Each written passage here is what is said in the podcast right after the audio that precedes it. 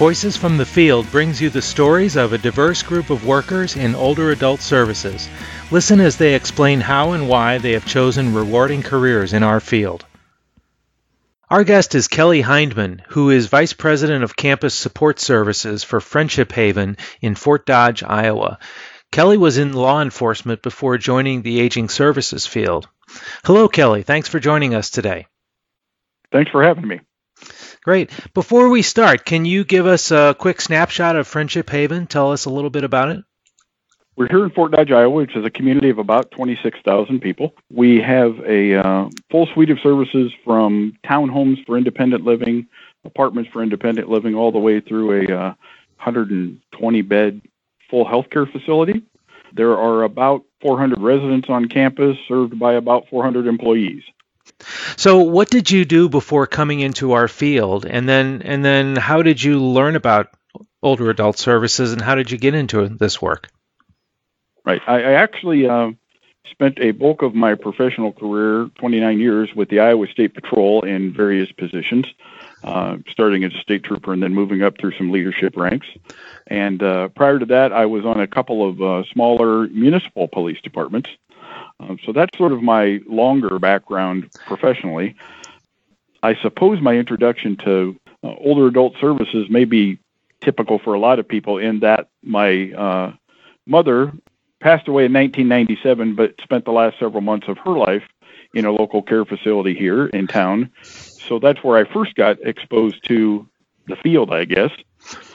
And then moving forward, as I got older, and Friendship Haven became kind of an icon business here in town. It's very well thought of. They reached out one day for volunteers to help push wheelchairs around campus because the governor of Iowa had started a Healthy Estate initiative. So I thought, what the heck? I'll sign up and do something different. So I came out and pushed a fine young lady of 102 around campus, and she was spry and witty, and I think as I look back, that was probably the day I sort of got hooked on what the job was kind of about. A couple of years later, they built a new health center here, and they reached out for community volunteers to help with the physical move of residents from the old facility to the new. So I took 3 days off of work and came here again to Friendship Haven just to help out for 3 days. And even then, still not knowing would an opportunity ever exist, but became more attached to Friendship Haven and what it's all about and its culture. So I think that's probably the things that most got me interested in adult services. Great. And what does your job include now at Friendship Haven?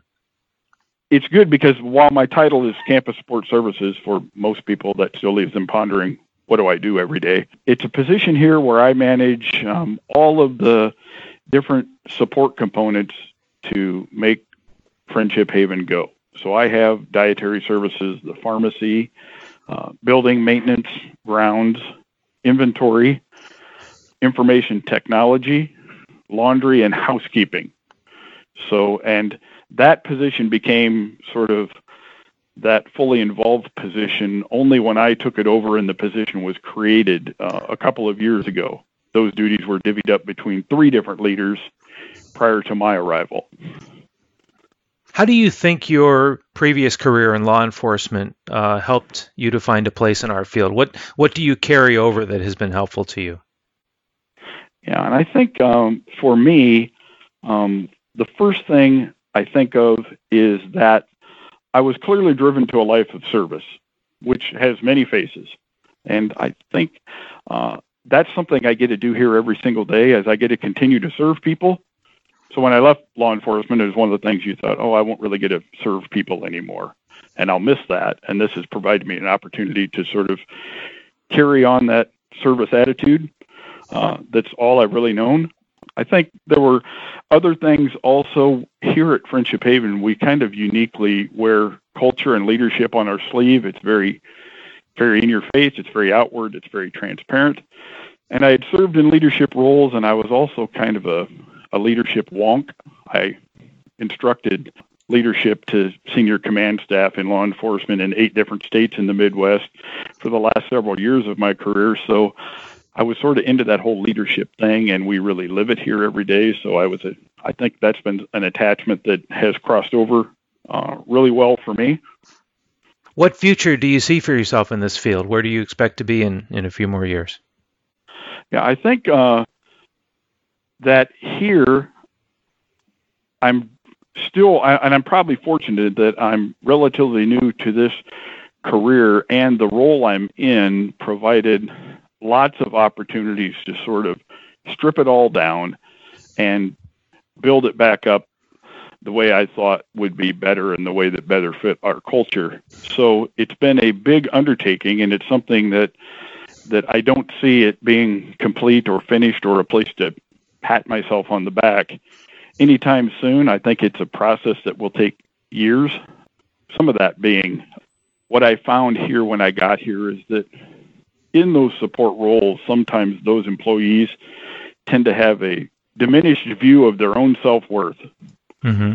They used to say things like, I just work in laundry, or I just work in maintenance. And that's an attitude and a culture we're just scrubbing ourselves of, because I think they didn't realize how important they are to the whole and how those behind the scenes things really impact a resident's life every single day in very meaningful ways, and that their jobs really are very important.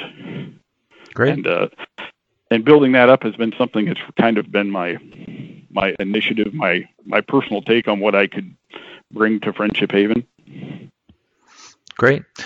What do you think is the best part of your job? What do you enjoy the most? I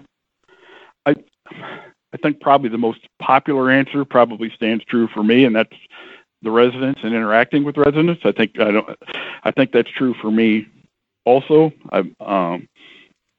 But I also think that making others here feel valuable is really important to me, and it drives me every single day. My job is, with all the areas of campus that I touch, I get to my hands in lots of things. So not unlike law enforcement, I don't know what every day is going to bring. My day's not terribly structured all the time because all unexpected things occur, and then we have to react to those and problem solve. And that is something I really enjoy every day.